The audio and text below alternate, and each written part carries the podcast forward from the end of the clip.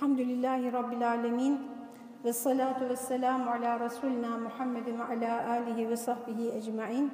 Arkadaşlar Fussilet suresindeyiz. 33. ayet-i kerimedeyiz. Dün başlamıştık. Girişte uzun uzun konuşmuştuk. Kaldığımız yerden devam edelim. Ee, neyden bahsediyordu ayet-i kerime? Allah'ın yoluna davet eden, ameli salih sahibi yani yaşantısı düzgün, ve imanı da tam Müslümanlardan, Allah'a teslim olmuş, iman etmiş olanlardan daha güzel kimin sözü vardır? Yani demek ki dinleyeceksek bu nitelikleri arayacağız dinleyeceğimiz kişide. Konuşursak da bu niteliklere sahip olarak konuşmaya çalışacağız. Şimdi anlatıyordu Elmalı Hamdi Yazır merhum. Önce buradaki güzel sözden ne kastedildiğiyle ilgili bir iki söz söyledi. Sonra amelin gerekliliğinden bahsetti ayetin devamı mucebince. Yani evvela kendini düzeltmeli, kendisi ilahi ahlak ile mütehallik olup, mütehallik Allah'ın ahlakıyla ahlaklanmak demek arkadaşlar. Bununla ilgili yani günlerce konuşulabilir. Esma-i Hüsna'nın bizde tecelli etmesi demek. İlahi ahlakla ahlaklanmak demek. O kadar söyleyeyim, geçeyim. Allah ilahi ahlak ile mütehallik. Bakın bu öyle büyük bir laftır ki insan Allah'ın ahlakıyla nasıl ahlaklanabilir? Yani insanın buna gücü yeter mi değil mi? Şahsen ben bana kalsaydı böyle bir rivayet olmasaydı cesaret edip de böyle bir iddiada bulunamazdım. Ama Efendimiz sallallahu aleyhi ve sellem Allah'ın ahlakıyla ahlaklanın buyuruyor.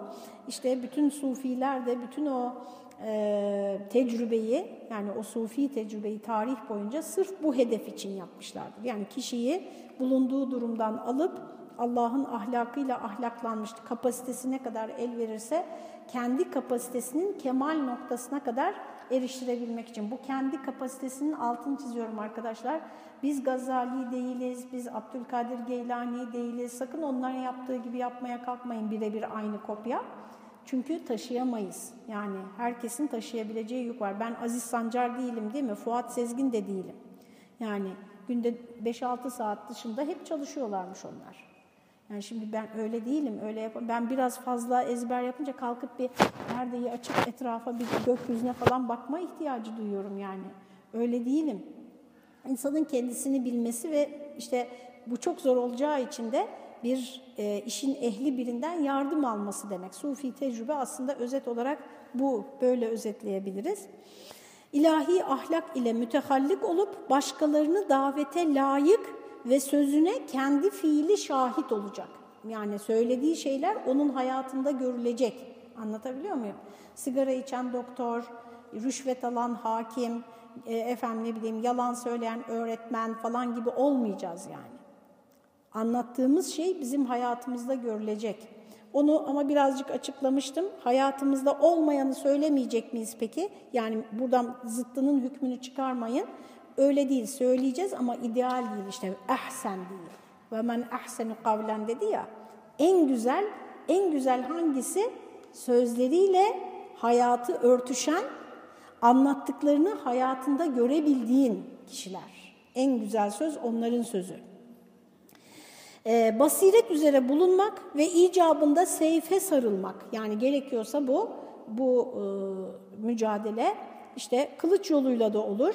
Bu ameli salih cümlesindendir. Birisi de İslam'dır.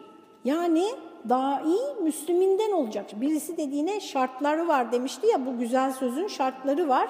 İşte Müslüman bir diğer şart ayet-i kerimeye göre son kelimesi ayet, ayetin efendim Müslümanlardan olmalı. Davetine hiç şirk karıştırmayarak Rabbimiz Allah deyip sonra istikametle giden halis Müslümanlardan bulunmalıdır. Onu da birazcık söyledim dün yeter o kadar. Anlayana o zaten yeter, anlamayana zaten çok anlatsan da anlamaz. Dolayısıyla bazen özet gitmekte yarar var arkadaşlar. Bazen biriyle oturuyorsunuz değil mi? Hiç Allah'tan, peygamberden bahsetmiyor falan kişiden bahsettiği kadar bu da e, bize zihnimizde bir soru işareti. Bu ahsen değil işte. Ahsen bir davet değil. En güzel davet değil. İslam olmayınca amelde tam salah bulun amelde tam salah bulunmaz. Yani bir insanda tam Allah'a teslimiyet, şik, şik, şeksiz, şüphesiz şirksiz. Tam teslimiyet olmayınca amelde de tam salah bulunmaz. Bunlar birbiriyle çok yakından alakalı arkadaşlar. Şimdi şöyle düşünün, anlarsınız siz bunu. E, anlatmama gerek yok ama ne yapalım işte mikrofon geçince eline insan bir şeyleri böyle anlatıyor. Arkadaşlar şimdi mesela kafamızda, bizim kalbimizde, düşüncelerimizde e, Allah korusun, yani sadece anlamak için örnek veriyorum. Birinin Allah'ın sevgisiyle yarıştığını düşün. Birini o kadar çok seviyoruz, o kadar çok seviyoruz ki hani Allah'ın dediğimi, onun dediğimi böyle arada kalıyoruz yani. O zaman bizim hayatımız nasıl olur arkadaşlar? Amellerimiz işte onu söylüyor. Tam bir teslimiyet, Allah'a tam bir teslimiyet. Yani bu modern dünya arkadaşlar hiyerarşilerin yıkılması demek. Zihninizde bir hiyerarşi olmayacak, insanlar arasında bir hiyerarşi olmayacak, önem sırası olmayacak hiçbir şeyde. Geleneksel dünyada her şeyin hiyerarşik olduğu, sevgi hiyerarşiktir, ilişkiler hiyerarşiktir. Bu hiyerarşik demek alttaki kötü demek değil. Hayır sen bilirsin, önceliklerin bellidir yani. Hiç kimseyi peygamberin önüne geçirmezsin, hiç kimseyi Allah sever gibi sevmezsin. Bu terbiye kazandırılmıştır Müslümana. Bütün ayetlere bakın böyledir. Bakara suresine geçti Allah sever gibi sevmek. Efendim işte kalbinde bu teslimiyet olmayınca amelde tam salah bulunmaz ve Allah'a davet edilmiş olmaz. Ebu Hayyan Bahir de der ki bir kaynak veriyor burada. Zeyd bin Ali efendim Zeydiye'nin intisap ettikleri Zeyd bin Ali, Zeynel Abidin bin Hüseyin bin Ali bin Ebi Talip yani Hazreti Ali'nin torunu olmuş oluyor. Efendim e, De'a ilallah bis seyf demiştir bu ayetle ilgili. Bu Allah yoluna kılıçla davet etmektir demiş. Ama bu kılıçla davet arkadaşlar hiçbir zaman kişiler arasında olmaz. Yani bu devletler arası cihattan bahsediyor. Cihattan bahsediyor, savaştan daha doğrusu. Kendisini Beni Ümeyye mülûkundan bazı zalemeye karşı seyf ile huruca sevk eden de bu olsa gerek. Beni Ümeyye Emeviler, Emevilerden, Emevi meliklerinden, krallarından neyse işte halife diyoruz ama aslında hani biliyorsunuz şeyle geçti onlar, padişah, padişahlık gibi. Bazı zalemeye, zalimlere karşı seyf ile huruç yani kılıçla baş kaldırdı, isyan etti. İşte bu isyana sevk eden de bu olsa gerektir. Onun bu yorumu. Yani böyle bakarsan ayete arkadaşlar böyle hani onu da söyleyeyim. Şimdi biraz böyle e, neyse mezhep ismi zikretmeyelim.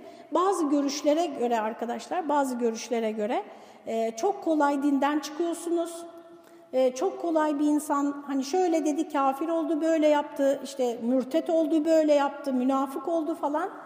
Eğer öyleyse gerçekten böyle düşünüyorlarsa bu insanlar buna hakikaten inanıyorlarsa tutarlı bir şekilde ama. Yani bir de şu var tabii parantez açalım tutarlı bir zihni de Diyojen gibi e, ışıkla böyle aramamız lazım gün ortasında. Tutarlı kaç tane zihin var? Yani kafamız vagonlara bölünmüş. Vagondan vagona geçince tamamen tutarsız bambaşka bir düşünceyi savunabiliyoruz yani. Tutarlılık bir e, beceri, bir zeka meselesi veya ne bileyim bir düşünme, düşünceleriniz üzerinde düşünmeniz gerekir tutarlı olabilmeniz için. Ya ben böyle diyordum, şimdi nasıl böyle diyorum? Bunlar birbiriyle ters değil mi? Bir insan arkadaşlar böyle öyle yaptın kafir oldun, böyle yaptın kafir oldun ve bütün cihat ayetleri de kılıç demek, savaş demek. O zaman nasıl oturuyorsun böyle, nasıl şirketlerde oturup para kazanıyorsun ya da ne bileyim hayatına devam ediyorsun, kafelerde sabahlıyorsun. Nasıl senin şu anda efendim şey buranın sonu işte arkadaşlar IŞİD'ciliğe çıkıyor. O bir propagandadır. Propagandadır ve bir şeydir, e, bir projedir. Ama ona alet olanlar işte böyle düşünenlerdir arkadaşlar. O projeye alet olanlar böyle düşünenlerdir. Ee, çok dikkat etmek lazım yani bunlara. Tabii bunu buraya niye aldı diye ben Elmalı'yı düşündüm yani. Çünkü hani burada konuşmaktan bahsediyor. Kavil kelimesi geçiyor. Yani ne cihat geçiyor ne kıtal geçiyor. Niye bunu buraya aldı? Arkadaşlar acizane kanaatim. İşte bir eseri, bir kitabı yazıldığı çağdan bağımsız düşünmeyin arkadaşlar. Yazıldığı çağdan, o günkü şartlardan bağımsız düşünmeyin. Bilmiyorum. Tabii ben Elmalı bunun için yaptı diyemem ama hani tarihi bir bilgi veriyorum size kabilinden. Oraya işte onu yazmış. Bu kadarını da e, anlarız, anlarsınız. Müşarun ileyh Zeyh, Zeyd, Kitabullah'a alim idi. Allah'ın kitabını bilirdi. Hişam bin Abdülmelik'in hapsindeyken kendisinden zapt edenlere takrir ettiği tefsirinden bir kısmına vakıf oldum ki ilminden ve e, ilimden ve kelamı Arap ile istişhattan çok bir hazzı var. yani hapisteyken Emeviler bunu hapse atmışlar. Orada tefsir demek ki kitap yok, kalem yok, bir şey yok. Kendisinden zapt edenler demek ki tefsir sohbeti yapmış, tefsir dersi vermiş orada. Ondan duyup yazanlardan bu tefsirden bir kısmına vakıf oldum diyor Elmalı Hamdi Yazır. Anladım ki çok alim ve Arap dili hakkında da çok uzman, çok mütehassis. Öyle yani sırf kıyam olsun, sırf ben şeyim, muhalifim, buraya da böyle bir yorum yapayım diye yapılmış bir yorum değil. Hani bu çok ciddiye alınmayacak bir şey değil demek istiyor. Denilir ki biraderi Muhammed Bakır ile ikisi münazara ettikleri zaman herkes hokkalarını alıp toplanırlar, onların sa, e, sanihat-ı ilmiyelerini yazarlardı. Yani böyle iki kardeş münazara yaparlarmış meseleleri. Bütün alimler kalemlerini, hokkalarını alıp etraflarında toplanırlarmış ki onların ağızlarından dökülecek güzel bir tespiti kaydedebilelim diye. Yani böyle de alimdiler diyor rahimehullah ve radiya anhuma. Bu bir anekdot olsun. Bence burada bir mesaj veriyor Elmalı Hamdi Yazır. Bu kadar diyebilirdi. Fazla bile demiş. Çok cesaret gerektiriyor bunları yazmak o zamanlar. Arkadaşlar tarihçesine bakarsınız. Yani istiklal mahkemelerinde yargılanmış Elmalı Hamdi Yazır arkadaşlar. İstiklal mahkemelerinde yargılanmış. E, idama mahkum edileceği sırada geçmişinde bir zamanda işte onlarla beraber bir çalışmış Abdülhamid'in halli meselesi var biliyorsunuz. Efendim oradan e, kurtarmış yani yakayı ve ondan sonra evine geliyor bir daha da hiç dışarı çıkmıyor. Camiye gitme dışında hiç sokağa çıkmamış. Böyle çok e, yani nasıl diyelim tarihçiler daha iyi biliyorlar. E, bilenlerin de hepsi anlatmıyor arkadaşlar. Çok kritik kelle koltukta yani şunları şuralara yazabilmek için daha ne, neler neler yani bu tefsirde bunu yazabilmek için hani gerçekten kelleyi koltuğa almış olmak lazım. Allah'a davetin meratibi ve mertebesine göre mezahim ve metaibi bulunduğundan dolayı da buyruluyor ki ve la testevil hasenetu ve seyyiye. Evet Allah'a davetin mertebeleri var. Efendim ve mertebe bu mertebelerine göre de karşılaşacağın güçlükler var anlaşılıyor. Çünkü arkasından şu geliyor. Şu ifade geliyor 34. ayette. وَلَا تَسْتَوِ الْحَسَنَةُ وَلَا السَّيِّئَ Güzellik de müsavi olmaz, kötülük de. Yani güzellikle kötülük denk değildir birbirine. Hasene ile seyyiye müsavi olmak şöyle dursun, her hasene de bir olmaz, yani burada sadece iyilikle kötülük kıyaslanmıyor birbiriyle arkadaşlar. İyilikler de kendi arasında derecelendiriliyor, kötülükler de kendi aralarında derecelendiriliyor. Hatta aynı iyilik arkadaşlar beş kişi tarafından yapılsa beşinin derecesi farklı olur. Niyetine göre, ihlasına göre, içinde bulunduğu zorluğa göre mesela hepimiz şimdi çıkarsak beşer yüz lira sadaka versek eğer benim cebimde sadece 600 lira varsa, senin cebinde 5000 lira varsa, görünüşte ikimiz de 500 lira verdik ama hangimiz daha çok verdi? yani ben daha çok verdim. Anlatabildim mi? Yani veyahut da işte ihlaslara göre veya o olay yapış esnasındaki e, aldığınız tavırlara göre ki o kadar ince hesaplardan bunlar geçecektir arkadaşlar. Ee, yine kendimi tekrar edeyim. Ee, bunun en bariz örneği arkadaşlar benim zihnimdeki Mute Harbi sırasında şehit olan üç tane kumandanın e, durumunu, cennetteki durumunu bize anlatırken Efendimiz sallallahu aleyhi ve sellem Abdullah'ın tahtının onlardan biraz daha eğri olduğunu söylüyor. Yani onları ben üçünü de cennette tahtlar üzerinde gördüm, şehit olmuş üçü de.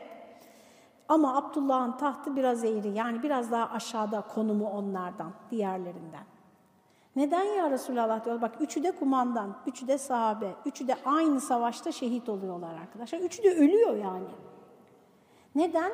Çünkü diyor o ölmeden önce acaba kaçsam mı diye düşündü diyor.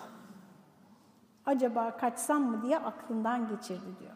Yani her fark kıyamet günde bir fark olarak gelecektir. Onun için cennet tabaka tabaka olduğu gibi merak etmeyin cehennem de tabaka tabakadır. Bu kafirler yaptıkları iyilikler boşa mı gidecek? Gitmez arkadaşlar. Cehennemin de tabakaları var.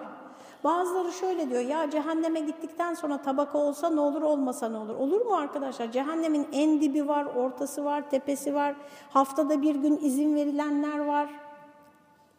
Ebu Leheb pazartesi günleri azap edilmeyecek diyor Peygamberimiz. Pazartesi günü kendisi doğdu diye bir cariye azat ettiği için.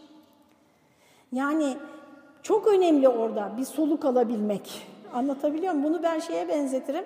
Hayatım hep hastane tecrübeleriyle geçti. Şimdi arkadaşlar hastanede yatanlar aynı mıdır? Hepsi hastanede yatıyor. Aynı değildir. Bir tane tip vardır. Şimdilerde var mı o tipler bilmiyorum. Benim çocukluğumda o tip çoktu. Ee, sabah olunca e, sabahlığını giyer. Çünkü hasta, hastanede yatacak bir hastalığı var ama böyle yatalak değil yani. Sabahlığını giyer, kuşağını sıkar, çıkar koridora, bütün koğuşları gezer. Ondan sonra o dün gece gelen trafik kazası ne oldu, o doğuramayan kız ne oldu falan diye böyle e, sorar, e, bilgi edinir, böyle gezer. Oranın müdürüdür yani. Hani hastanede de var bak, fark var yani. Hepsi yoğun bakımda yatan, son nefesini veren, acı içinde kıvranan değil mi? Çeşit çeşit. Aynen onun gibi cehennemde de yani her günahkar da eşit olmayacak. Bazıları günahı kendi icat etmiştir, keşfetmiştir efendim hayal etmiştir, kurmuştur, planlamıştır. Bazıları da kendini onun içinde bulmuştur. Öyle bir çevrede bulmuştur kendini.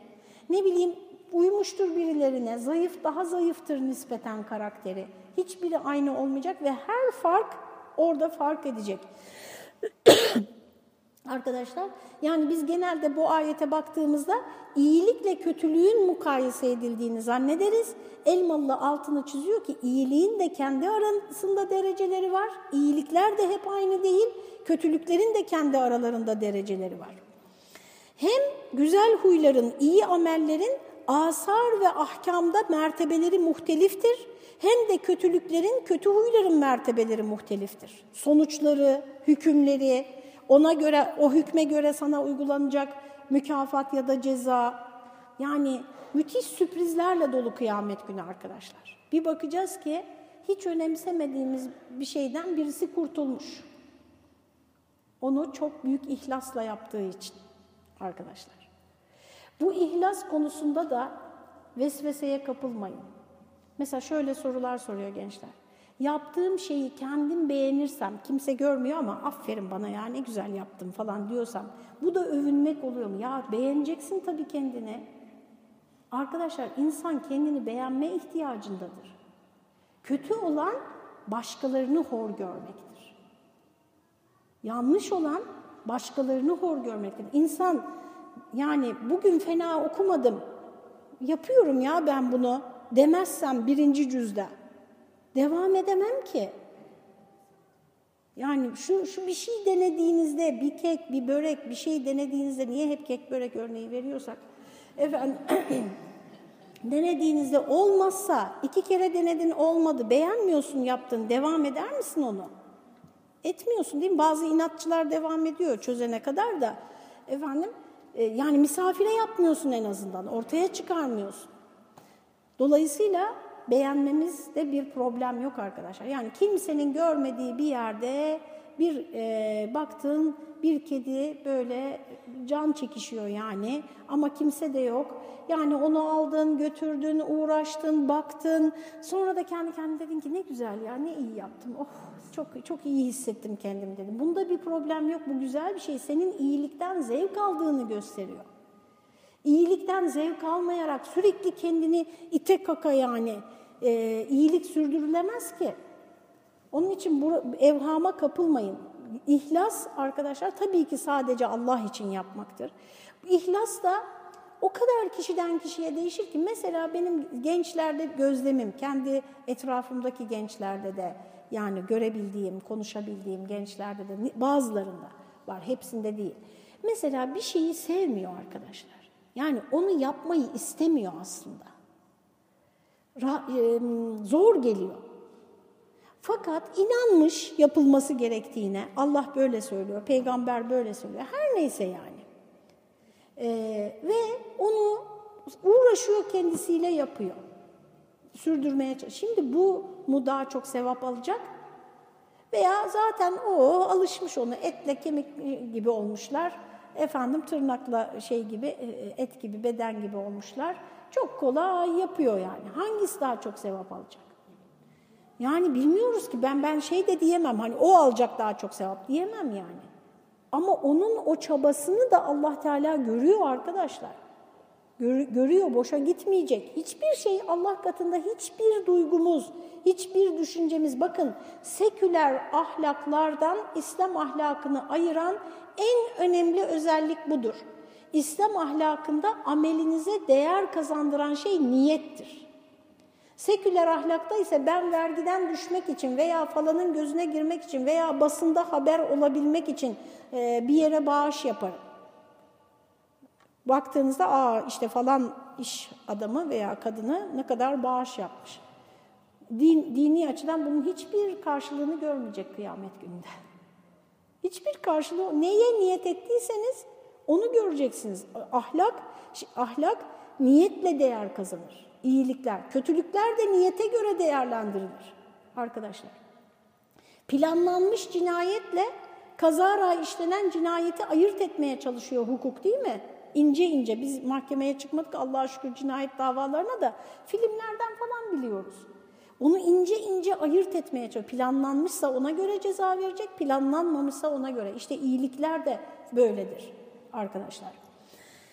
Evet, mesela bunlar hep kendi aralarında çeşit çeşittir dedi ya, kötülüğe karşı kötülükle iyiliğe karşı kötülük bir olmaz. Yani aynı kötülük, mesela birisine küsüyorsun. Eğer sana bir yamuk yapmış ve sen ondan dolayı küsüyorsan, bir böyle küsme var. Bir de sana iyilik yapmış, küsüyorsun. Ondan dolayı küsmek var. Orada da değişik haller var arkadaşlar. Onlara neyse girmeyelim. Ee, dolayısıyla bunlar bir olmaz. İyiliğe karşı kötülük de, e, affedersiniz, iyiliğe karşı iyilikle kötülüğe karşı iyilik de bir olmaz. Yani biri sana iyilik yaptı, iyilik yapıyorsun. Bu da bir iyiliktir. Ama sana kötülük yapana iyilik yapıyorsun. Bu da bir iyiliktir. İkisi bir olmayacak. İşte Allah Teala bize diyor bu ayeti kerimede e, efendim iyiliklerin ve kötülüklerin hem kendi aralarında hem birbirleriyle ilişkileri açısından eşit olmadığını, müsavi olmadığını söylüyor.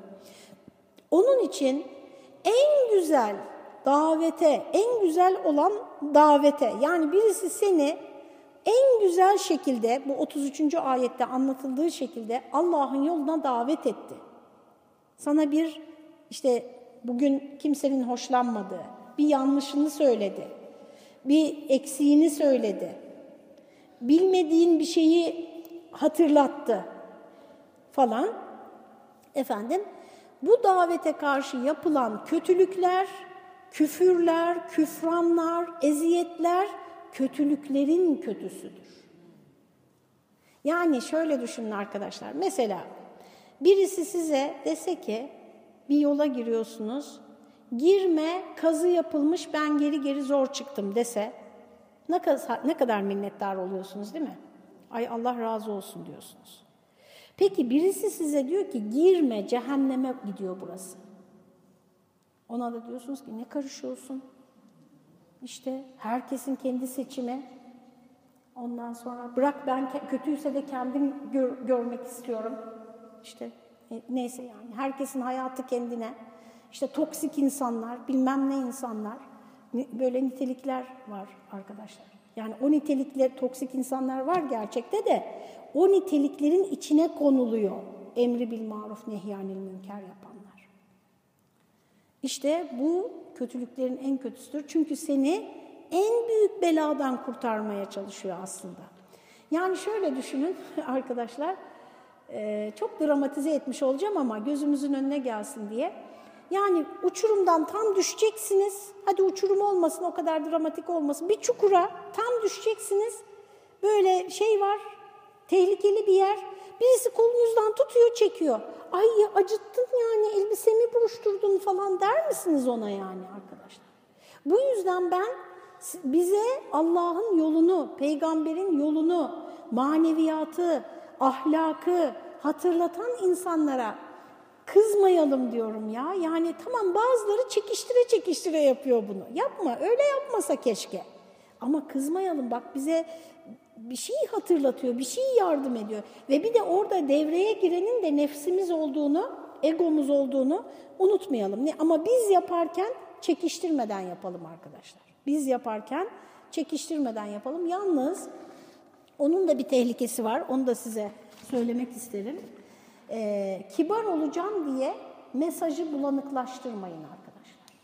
Ben onu yaptım birkaç kere. Ay bunlara çok kibar anlatmam lazım ki korkmasınlar, hani uzaklaşmasınlar, benimsesinler, hani incinmesinler yani nefislerine dokunmasın derken derken ne anlatmışsam arkadaşlar nasıl yaptıysam demek ki en sonunda dediler ki ay çok şükür hocam çok memnun olduk anlattıklarınıza demek ki biz doğru yoldayız. Anlatabiliyor Bu buraya varmış iş yani.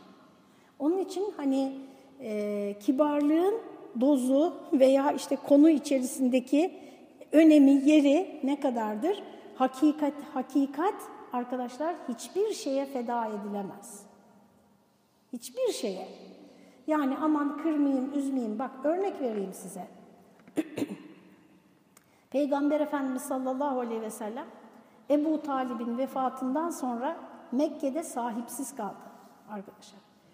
Şu demek ya işte 50 yaşında adam niye sahibe mi ihtiyacı var? Evet arkadaşlar e, o toplum bir devleti olmadığı için yani asker yok, polis yok, bir koruma sistemi yok.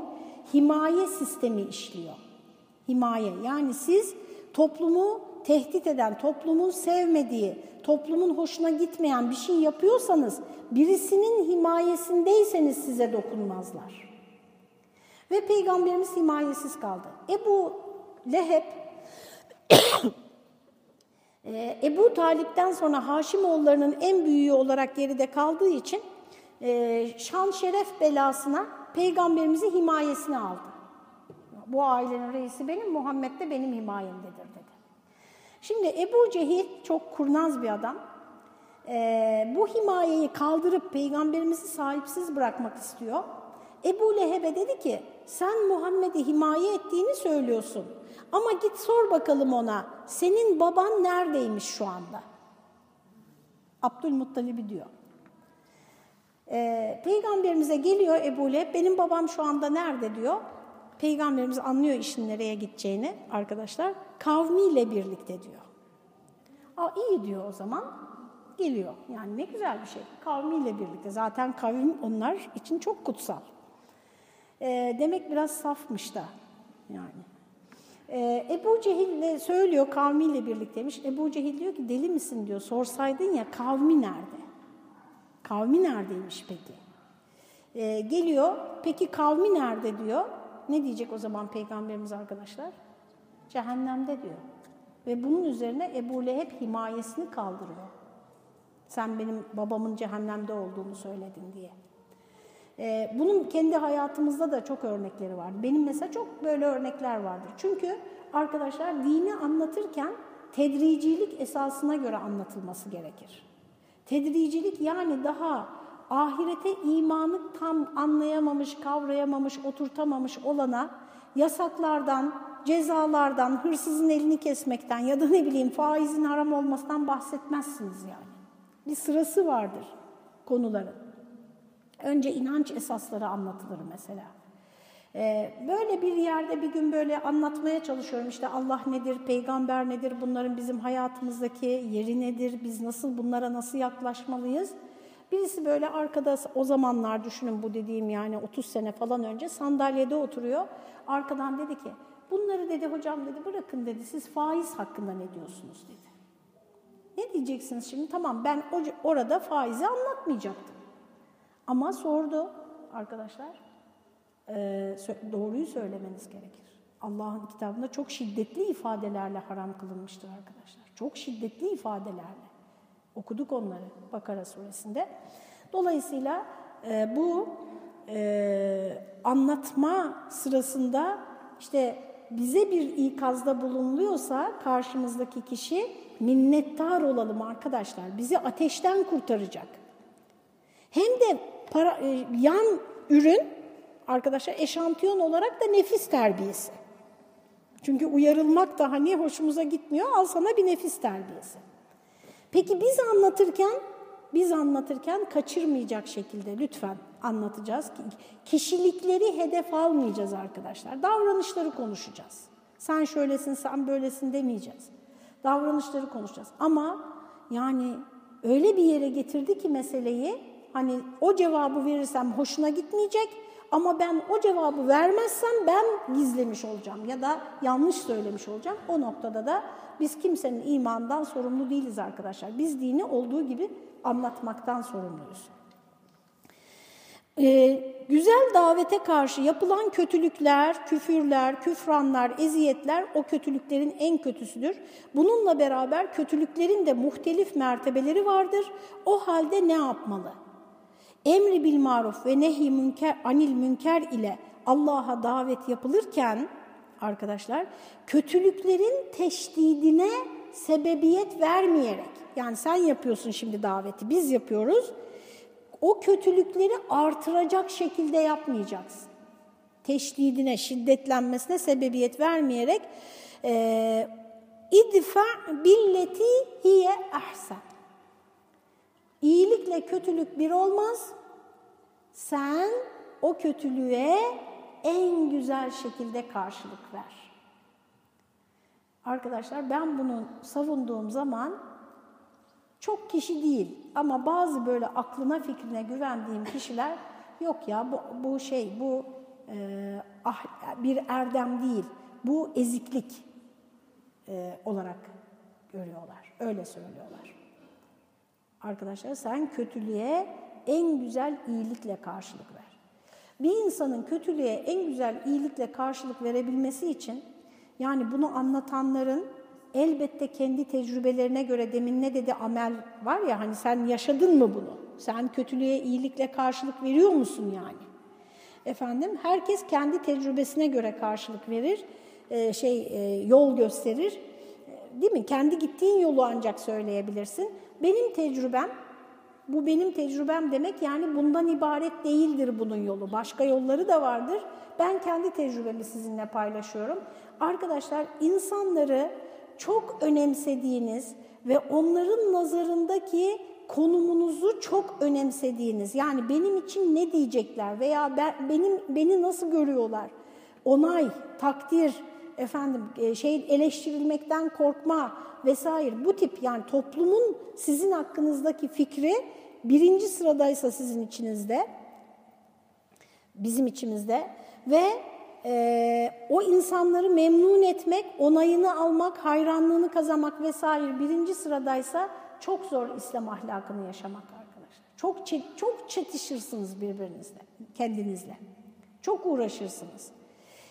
Ama bana kötü, mesela nefsini çok önemsiyorsan da bunu yapamazsın. Bana şöyle dedi, bana böyle dedi, ben gene mi ona gideceğim, gene mi onunla konuşacağım, bana şu şekilde hitap etti, böyle davran. Hatta arkadaşlar Müslümanlar arasında rastlıyorum ya, beni şuraya oturttu, bir daha da gitmem diyor. E, salon, bir salon var arkadaşlar, masalar yuvarlak. Yani şu masaya değil de şu masaya oturtulmuş. İkram aynı, oradaki her şey aynı. Yani Böyle meseleleri var insanların. Yani size ne yapıldığı, sizin e, nefsinizin kimliğinizin her neyse bilemiyorum e, konumu son derece önemli birinci sırada geliyorsa sizin zihninizde o zaman da bu çok zor. Aslında fikrimi söyleyeyim. Mesela uluslararası ilişkilerde hep böyle yapabilir misiniz arkadaşlar? Sen bana ama şöyle dedin. Tamam da yani be, beni e, bu anlaşmaya gelmezsen işgal edeceğim seni diyor. Ne yapacaksın? Ne yapıyorsun? Arkadaşlar defaktoya göre pragmatik bir şekilde çözülür değil mi? İşte burada da böyle davranmamız gerekiyor. Benim acizane kanaatim. Ne kendinizi ne de diğerlerini çok fazla birinci sıraya koymadığınız zaman zihninizde onun üstünde değerleriniz, ilkeleriniz, hedefleriniz, Allah'ın rızası, hoşnutluğu, cennet, bence cennet harika bir hedeftir. İnsanlar cennet için yapılan şeyler de ikinci sınıf falan. Evet ikinci sınıf ama olsun razıyım ben yani. Razı olmayan var mı arkadaşlar? Yani Allah cennetin şurasına gireceksin bak sana burayı hazırladım dediğinde ama bu ikinci sınıf ya Rabbi ben bilmiyorum ben onu istemiyorum ben senin şey, yani değil mi arkadaşlar öyle bir yalvaracağız ki var ya ikinci sınıfına değil hani onun için e, cennet, cennetteki bir takım hedefler, yerler. Diyor ki mesela Peygamberimiz iki kişi birbirine dargın darıldığında, darılmak değil, tartıştığında arkadaşlar haklı olan, bak haklı olan bağışlarsa karşısındakine cennetin ortasında bir köşk var diyor. Haksız olan bağışlarsa diyor cennetin kenarında. Ya haksız olan ne demek bağışlarsa? Bağışlamak zorunda değil mi? Haksız zaten. Öyle olsaydı arkadaşlar dünyada hiçbir niza olmazdı, mahkemeler kapanırdı. Adam haksız, hala haklı olduğunu düşünüyor. Veya hala bir şey koparmaya çalışıyor. Onun için haksızlığını kabul etmek de büyük bir erdem, cennette bir yer veriliyor ona yani. Ama haklıyken, haklıyken en çok kimi affeder ederiz ya da etmeliyiz arkadaşlar? Vazgeçemeyeceğimiz ilişkileri. Kan bağımız olan, Allah'ın darılmamızı istemediği, yakın akrabalarımızı, kan bağımız olanları. Yani biliyoruz haklıyız biz ve orada bize haksızlık yapılıyor. Ama ne yapacağım şimdi ben annemle mi darılacağım yani? Hazreti Yusuf'u düşünün arkadaşlar. İnanılmaz bir mertebe. La tefribe aleykumul yem. Yani o son sahne, şimdi çalışıyoruz da Yusuf suresini daha yeni çalıştım. Çok canlı böyle zihnimde. O son sahnede arkadaşlar bak, yıllarca neler çekmiş o kardeşlerinin kendisine yaptığı ihanet yüzünden yani. O son sahnede kendilerini kötü hissetmesinler diye, bak azarlamadığı gibi bana neler yaptınız gelin buraya şimdi ödeteceğim size filan hiçbir böyle bir şey demediği gibi kendilerini kötü hissetmesinler diye diyor ki şeytan sizinle benim aramı açtı. Yani siz böyle yaptınız bile demiyor. Yoksa o bilmiyor mu şeytan insana zorla bir şey yaptırmaz. Onun için arkadaşlar bu çok büyük bir mertebedir. Toparlayalım. En güzel hasene ile olan muamele ile yahut Allah'a davetin en güzel suretiyle def et es-seyyi'e o seyyi'eyi, o seyyi'eyi yani o kötülüğü. O muhtelif meratipteki kötülüğü def etmek için en güzel yol Allah'a davet yolu. Allah'a davetin en güzel tarzı yani toplumdaki kötülükleri düşünün arkadaşlar. Bunları engellemenin en güzel yolu Allah'a davet. İnsanları Allah'a davet et. Mesela ben bazen şey diyorum, bakıyorum tartışma uzuyor, birkaç kere de böyle oldu. Diyorum ki ya tamam, ben bilemem ki senin iç dünyanı, niyetlerini, bulunduğun şartları, mecbur kalmış olabilirsin. Sen şöyle düşün, Allah'ın huzurunda bu açıklamayı yaptığında kabul edilecekse devam et yapmaya. Sesli olarak bu açıkla bana yaptığın izahı sesli olarak aynanın karşısında kendi kendine söyle. Cenab-ı Hakk'ın huzurunda diyeceksin ki ya Rabbi sana malum benim başka türlü davranmam mümkün değildi orada. Dediğinde Cenab-ı Hak evet doğru diyorsa böyle devam edebilirsin diyecekse. Ama yok gel bakalım buraya şunu da yapabilirdin böyle de yapabilirdin sen onu aslında şunun için yaptın falan diyecekse yani onu Allah ile baş başa bırak. Karşındakini Allah ile baş başa bırak. Allah'a davet bu kötülükle müdah ne dedim mücadele için, kötülüğü def etmek için Allah'a davet gerekir. Allah'a davetin en güzel tarzı İslam ile ameli salihe mukarin olan, yani sende tam bir teslimiyet var mı? Kendi kafası karışık olan ebeveynler çocuklarını nasıl sırat-ı yönlendirecek arkadaşlar? Küçücük bir ticari kar, küçücük bir ilişki problemi, küçücük bir çıkar çatışması olduğunda hemen kendi ayakları kayanlar, çocuklarını her durumda kendi nefsine rağmen hakkı yapmaya, harama bulaşmamaya nasıl ikna edecek? Ee, davetin en güzel tarzı İslam ile ameli salihe mukarin olanı, ameli salihin en güzeli de kötülüğe karşı iyiliktir ki mücerret afıvdan, sabırdan daha güzeldir. Yani kötülüğe karşı iyilik aftan da daha üstün bir mertebe, sabırdan da daha üstün bir mertebe. Çünkü onlar pasif adeta. Yani tamam affediyorsun ama iyilik yapmıyorsun. Burada sana kötülük yapana bir de iyilik yapmış oluyorsun. Meşhurdur Hasan-ı Basri, e, birisi senin hakkında çok ileri geri konuşuyorlar dediği zaman, dedikleri zaman hemen turfanda bir meyve sepeti yaptırıp gönderirmiş o kişiye. Senin günahların, benim günahlarımdan bir kısmını aldığın için, senin sevaplarından da bir kısmını bana verdiğin için Allah razı olsun diye e, artık yazıyor muydu, not mu iletiyordu bilemiyorum. Hediye gönderirmiş. İşte en üstünü bu. Mücerret afifden, sabırdan daha güzel. Eğer bunu yapabilirsen arkadaşlar fe izellezî beyneke ve beynehu adavetun keennehu veliyyun hamim. Bunu yapabilenler neyi kazanıyor? Daha dünyadayken kazandığı bir sonuçtan bahsediyor burada. O suretle bir de bakarsın ki seninle arasında adavet bulunan yani düşmanlık bulunan kimse şefkatli bir hısım gibi olmuş. Yakın bir akraba, şefkatli bir hısım gibi olmuş sana. Denilmiştir ki nitekim Ebu Sufyan öyle oldu. Sonra ay arkasından onu da söyleyelim de yarına bırakalım. وَمَا يُلَقَّاهَا اِلَّا الَّذ۪ينَ صَبَرُوا Ama bunu öyle herkes yapamaz. Bu öyle basitçe, kolayca yapılacak bir şey değil. Ancak sabırlı kimseler yapabilir. Sabır nedir arkadaşlar? Dişini sıkmak zannediliyor bizde. Sabır arkadaşlar doğruda direnmektir. Doğru olanı yapmakta direnmektir.